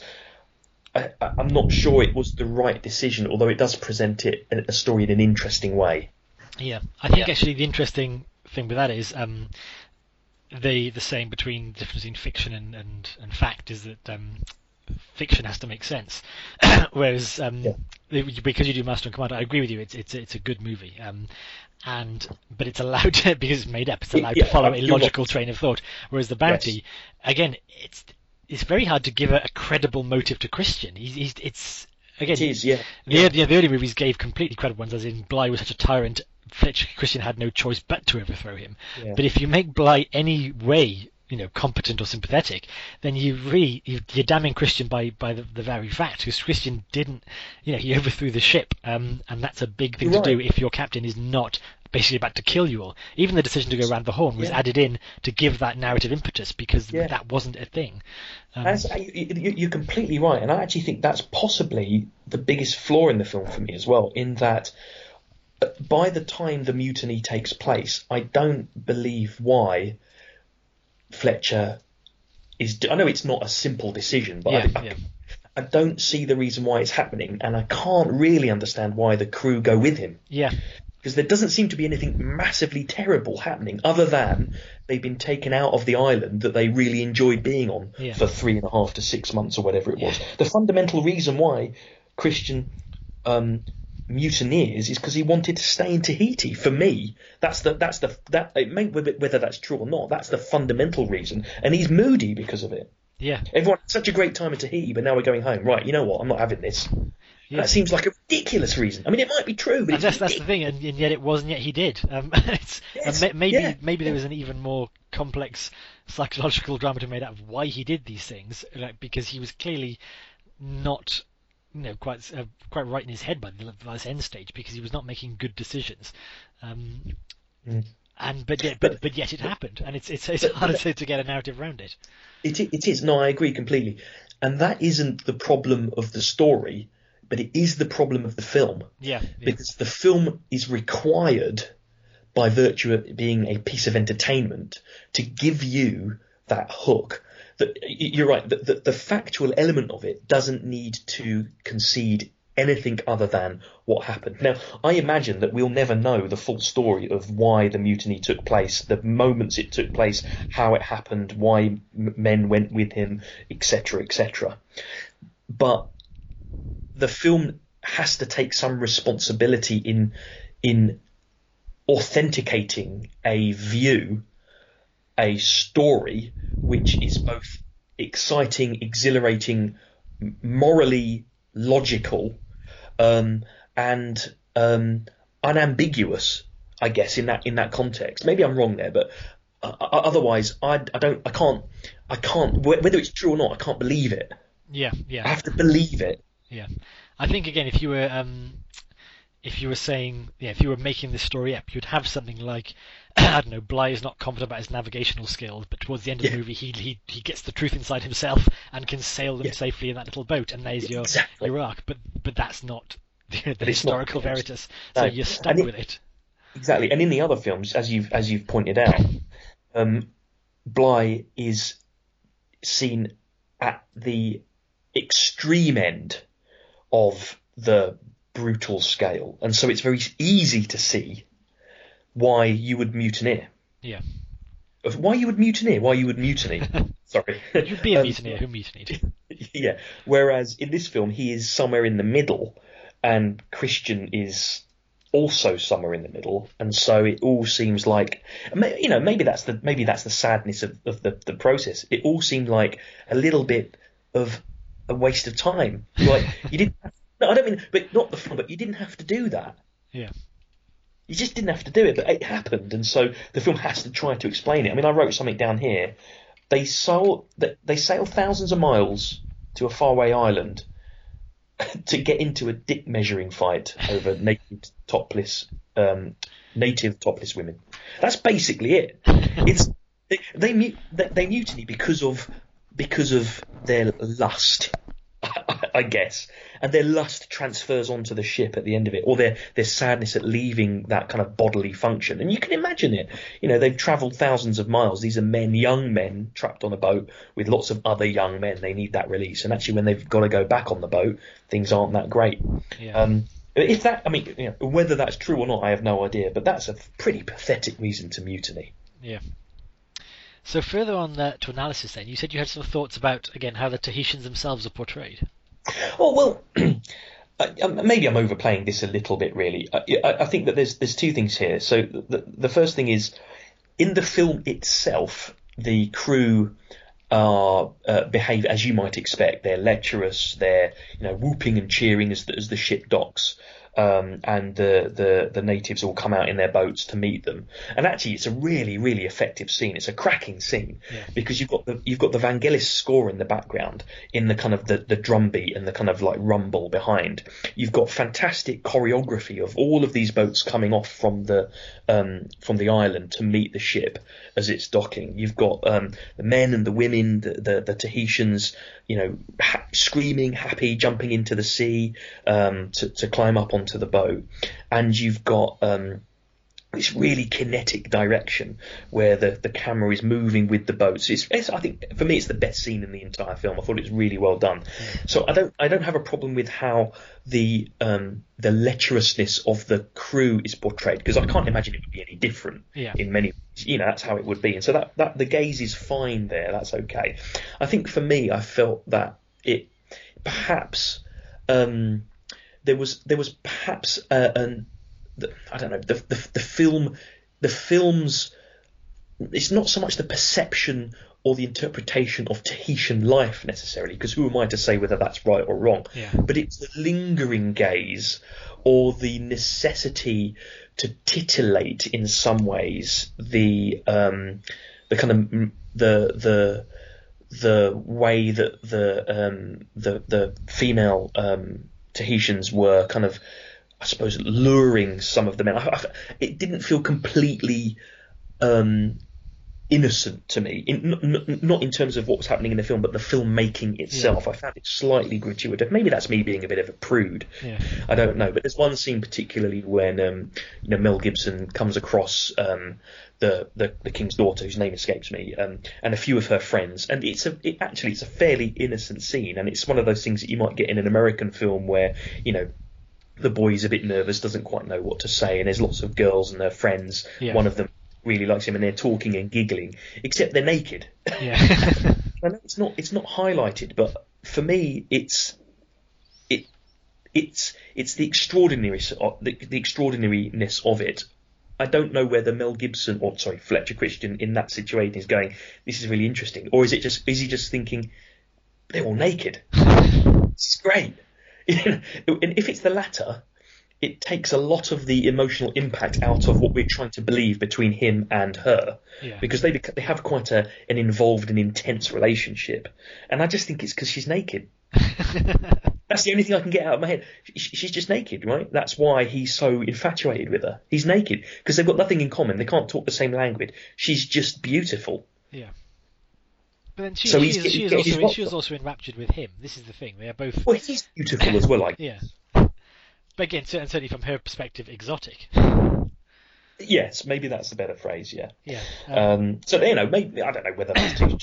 I'm probably being unfair, but there was something there that I was a little bit uncomfortable with. After I'd pressed pause, you know, for the 50th or 60th time, I decided that actually no, I need to move on because I'm not. I don't feel comfortable about this. This cultural appropriation. Okay, well, I, I I got much more of a National Geographic sense of it, but I Yeah, guess okay. the mileage may vary.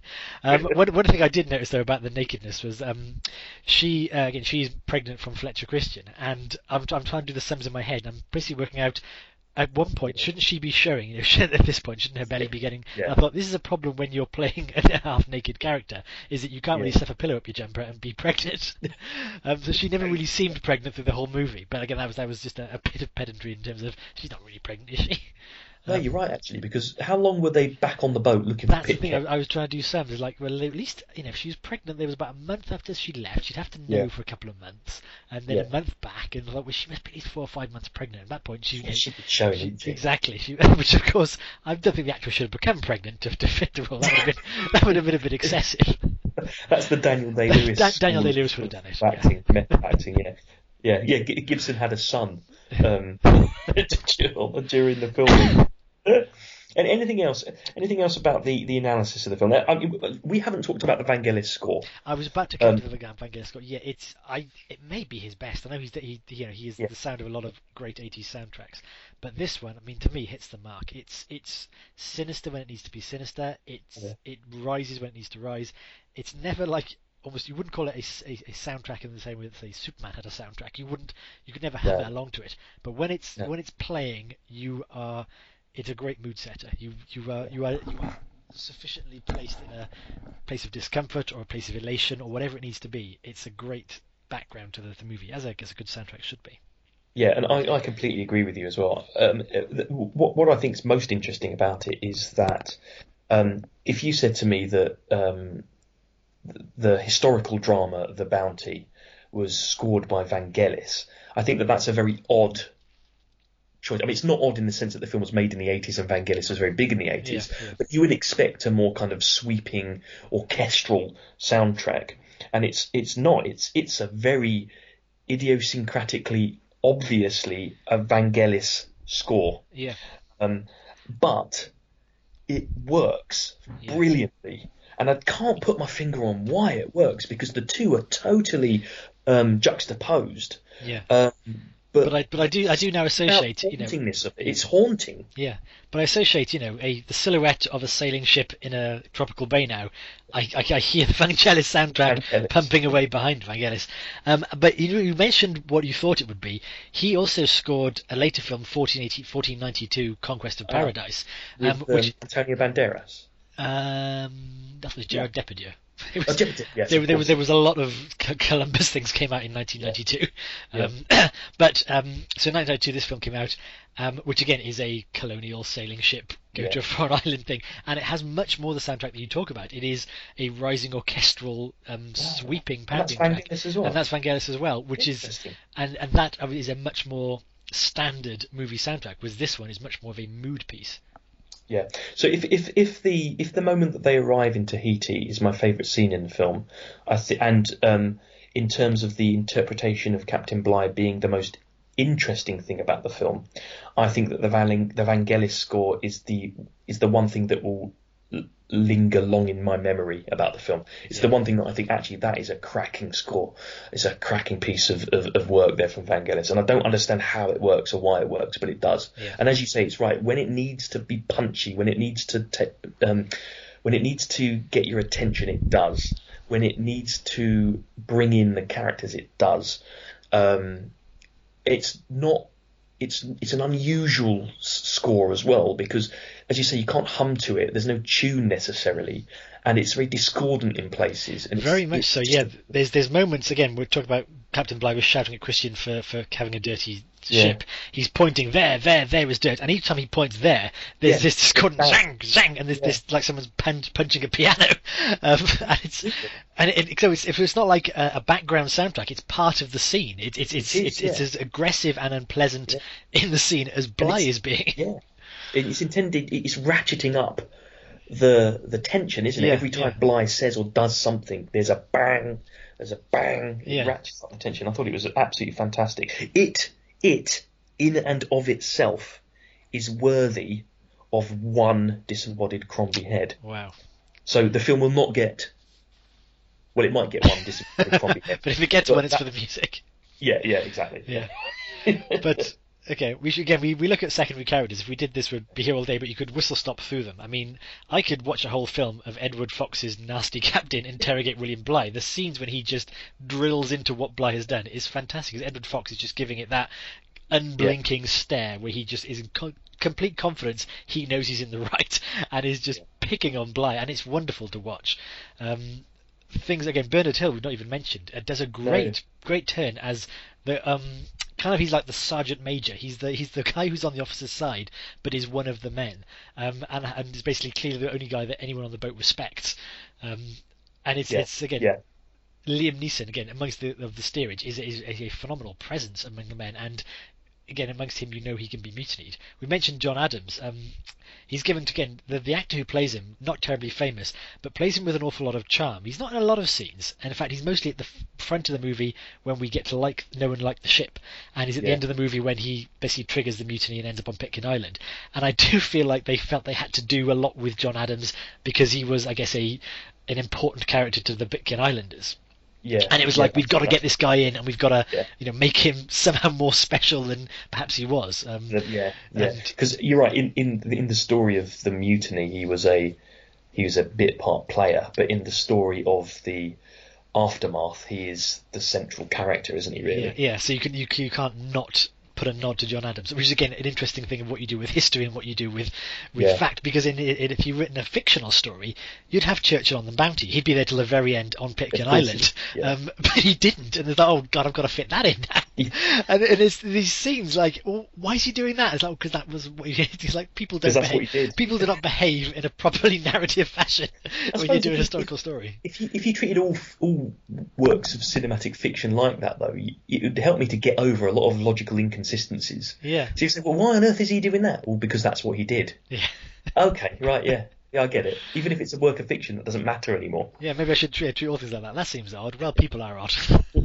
So um, I I want you to talk about the, the, the cast list Yeah. um, in a little bit more detail. And the, the cast is is astonishingly um, good, and it, it, it has depth as well. So there's a lot of very well known, very famous actors. Some at the some rising up through their careers, um, some mid career, but all very um, w- well known um, and. Um, uh, you know, it, well established in many ways as well, I suppose.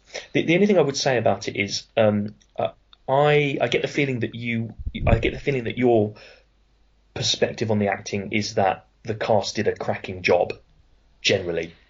Um, I, I might be mistaken. we'll put a pin in that and come back to it because yeah, yeah, I'll have. I'll, but go on. So I I I was a little bit disappointed, given the stellar nature of the cast, at just how um uh so how bland I found some of the acting in, in a lot of the instances. So uh, Gibson, I think, is the pr- prime culprit. Yeah. Um, that I don't think he holds his own very well. I think he's a bit flaccid, and it might just be the fact that um, th- in in reality, the, the the Fletcher Christian character j- isn't very interesting, um, and Gibson plays him in a very bland and dull way. I think even the bits toward the end when he's racked with guilt and he's not sure what to do, I think show his acting up a little bit. I'm not saying that he's not a good actor, Yeah. but I just think in this, it, he, he didn't really, he didn't really do it for me. I don't think. Okay, um, yeah. And the kind of the the, de- the depth of the characterization of Fletcher Christian suffered a little bit because of that.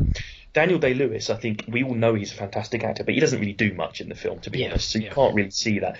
Liam Neeson again, um, we know he's a good actor, but I just in, in some of these early films that he's in, it's the same with Darkman actually.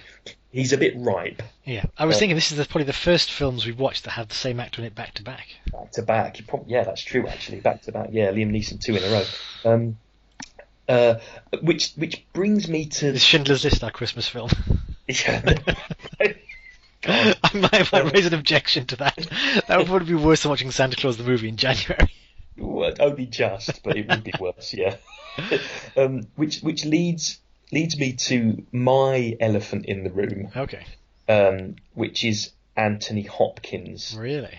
Yeah, and w- what I am going to say now is doesn't necessarily mean that I think that um, it was a poor performance from Anthony Hopkins because I don't think it it is a poor performance. Okay, but I, I think so.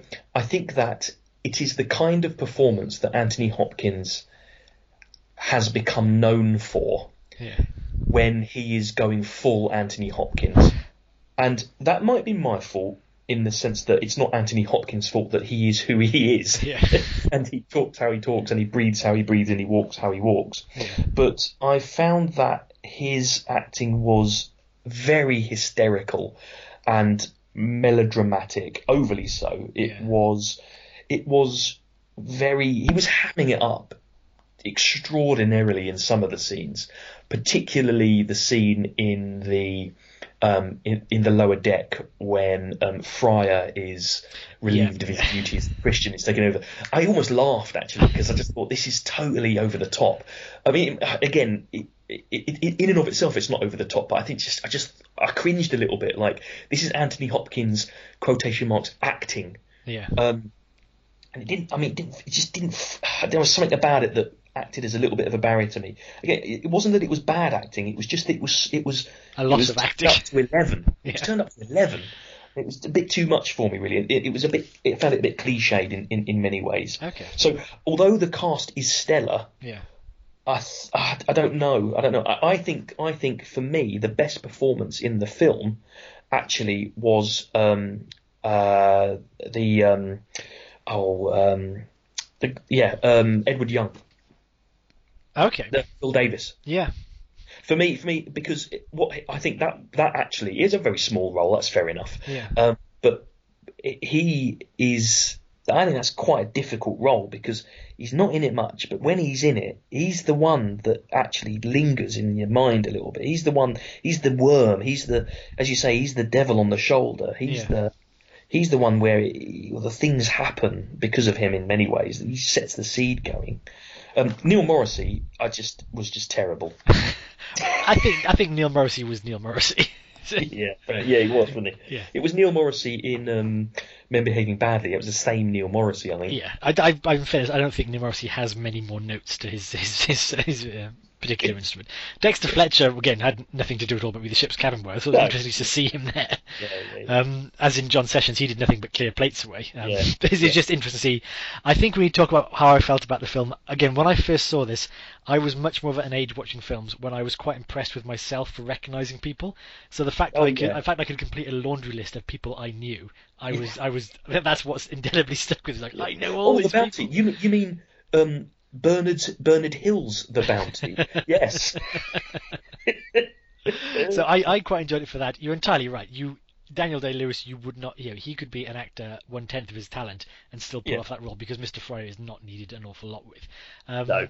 Again, I think that some of the character roles, again, Edward Fox and Laurence Olivier do good character turns. Yes, they they're, they're in fact the two veterans brought in for that. Anthony Hopkins, though he had a good theatre background and had done some film, was really not. He hadn't done Silence of the Lambs yet, and therefore become the the big star he had.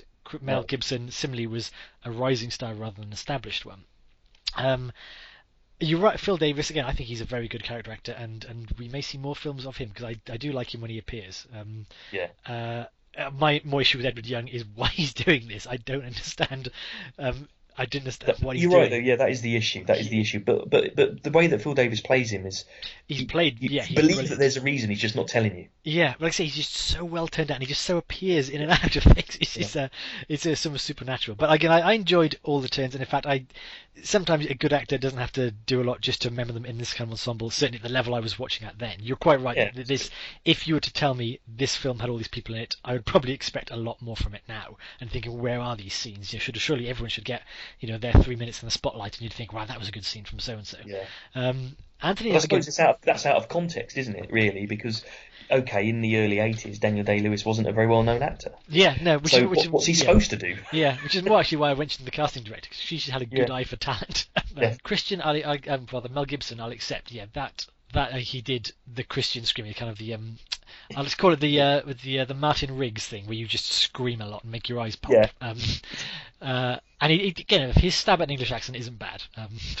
for considering. It's, no, considering actually, he's. Yeah, yeah, considering he's following um, Mel, uh, was it um, Marlon Brando's English accent is Yeah, Fletcher yeah, it's not bad. Yeah, Anthony Hopkins, though, I don't know. I, I enjoyed his performance. Um, for me, it's an enjoyable performance. It, it it's certainly not nuanced, but I think, um, but you can say he he's he does that theatrical ham role, and I, I do you know what? I'd take Anthony Hopkins screaming in a West Country accent at the men over him being kind of a demure butler, um, having torment wrangling with his soul any day of the week.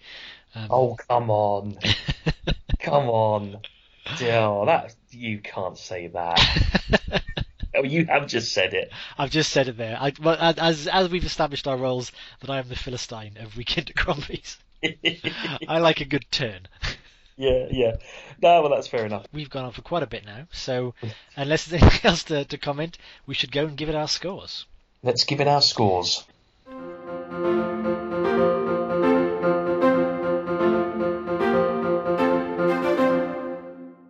Welcome back, dear listener. Um, we've delved deep into the bowels of the bounty, and we've come up for air. Um, we're going to talk about the scores on the doors now, the disembodied Crombie heads. As tradition dictates, I have no idea what tradition dictates in Weekend of Crombie's, I have to say. Okay. So I'm just going to say that, um, given that it's Hugh's film, I think that Hugh should do the honours of providing us with his um, score. I will open the gunnels and uh, and and and let forth. So we give five disembodied Crombie heads, no half marks, uh, five, one, No. out of, one, one to five. As One being the worst, five being the best. Indeed. As tradition dictates, I begin saying I won't beat around the bush and then proceed to beat around the bush for five minutes. Something I've noticed in the editing. So, without further ado, I think this is a four Crombie head film. I think it's a just, it's a borderline four. It's just got over the mark. And I think I might be tipping it forward partly based on my own nostalgia for it and partly based on the scores I've given to other films. So I'm trying to gauge it in the correct correct method. I did so I do think it's it's a soft four, and I think that's mostly So it's a three and a half. no, we don't give half marks. it's a four. You're not four. allowed to give a soft four. It's four. It's four floating Crombie heads. I'll stand by that.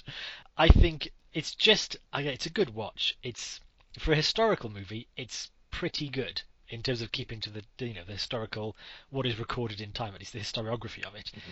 I think the performances are strong. Perhaps not all nuanced, but certainly memorable. Yeah. The Vangelis score is a character in the movie itself. The cinematography we've not really talked about is really quite beautiful. They do some great shots there. Um, you don't get a lot of you know good on shipboard dramas, and I think this is one, and that's worth four floating Crombie heads for me. James, Okay, that's very good. Um, I'm I'm astonished that the film is four times better than Phantom of the Paradise. I But, uh, apologise every single month for that, and I've since watched clips of Phantom of the Paradise. I might be revising my score back down because even though it sticks with me, I don't really like a lot of what it sticks with. The, the Bounty is an interesting one for me. There are there are certainly things in the film that I enjoy. The Vangelis score, as you said, is is is a character i- i- in its own right and is a thing of beauty. Actually, it's a fantastic score. I'm I'm going to be looking it up on Spotify and seeing if I can um, listen to it on the way to work tomorrow. Um, there are some very um, exhilarating scenes in it. The moment that they arrive in Tahiti, the the, the, the landing there, and I, I did I did definitely appreciate the the revisionist tale of, of, of Captain Bligh and him not being quite the tyrant that, that we perhaps perceived him to be in the other interpretations of the film. I think that unfortunately that the film is is weighed down a little bit by something that again we didn't mention too much, but that, that I think it has a languorous pace, which is unnecessary for the kind of the, the, the jauntiness of the story that needs to be told. It feels like we're on the island for what is the middle hour of the film, and it, it can't be that long, but it felt like we were on the on there for, for, for that length of time. It does clock Um, over more than just over the two-hour mark, which It's just over the two-hour mark. thinking that's quite long. Yeah, yeah, and I think an hour of that must be on the island. um, I think I think the acting. I, I, I have my own view on the acting. I don't necessarily think that it's it's great. I think Hopkins is the, the consummate hammer. Um, that's not necessarily a bad thing, but he's he, you know it's it's he's certainly of, of a type. Do you Um, mean do you, in the context of one who hams or just a thing you knock nails in with? well, there's no subtlety to it, so maybe both. that's quite good. If you're a hammer. um, and I, I- think you know the biggest problem I have with the film perhaps is the fact that there isn't for me a drive toward the mutiny itself. I couldn't reconcile the decisions that were happening, fact or not, with the way that the film portrayed events in that process. So as a result of that, I'm going to give the bounty two disembro- disembodied Crombie heads, two disembodied Crombie heads, and one of those is definitely for the Vangelis score. My goodness. Okay, so a four and a two. Mm. Not That's unusual for our for our scoring Yeah. systems. Yeah. Um, but nevertheless, a very interesting film and one that I had never even heard of um, before you mentioned it, which is ridiculous, really, given the cast, given the scale of the filmmaking. I find that astonishing that um, I, I it just had hadn't seeped into my consciousness. And that's what Weekend at Crombie's is all about. Indeed, indeed. And and now, dear listener, Yeah. as we trundle slowly toward the end of the podcast, and, the I end of the year. the- and the end of the year Our, itself, our. 12th and final Weekend at Crombie's film. our twelfth and final weekend at Crombie's, the Christmas episode. The. Christmas episode. whereby you will get more than a review of a film if uh, all is promised. Indeed, yes, and I should point out that, that the, uh, the the next episode of uh, Weekend at Crombie's will include a review of the year in statistics, which will be really. Fascinating. Oh, yeah. Oh, great. Um, we'll give, uh, you know, give a little sense of um, how uh, we've we've scored and, and how we compare to the the, the general public, the hoi polloi, as it were, um, and each other. and each other One, as of- well. one Yeah, of that- which that is hoi polloi. That will be interesting. Um, but it, it's it's the Christmas episode, and so I have decided to choose for the Christmas episode Lars von Trier's Antichrist. I'm joking, of course. Can you imagine? I, I briefly did imagine, and no, not really. So, um, given again, tradition dictates that the Christmas um, film for Weekend at Crombie's is uh, the January episode. So, so, so for me, I've decided not to um, be a cliche and go down a Christmas film, but I have, um, I have chosen a film which I, I've wanted to watch for a very long time and I haven't done. It's a science fiction film, um, and it's called Seconds. That's Seconds. It stars Rock Hudson, and it was made in 1966, directed by John Frankenheimer, who also did The Manchurian Candidate. how interesting. Seconds. Second. So that will be the film for December, our 12th film of the year, and our final film of our first year's podcasts. It's been a pleasure, Hugh, as always. Thank you very much, James, and to you. So with that, we will close the door on the podcast and hope you all enjoy your weekend at Crombie's. Evening all. Weekend at Crombie's. Do I have to repeat all that again? No, no, no, that was quality. That was that was a good Ooh. that was a good one take. That's not bad, was it? Yeah, yeah. I mean, I was shaking and I'm sweating a bit.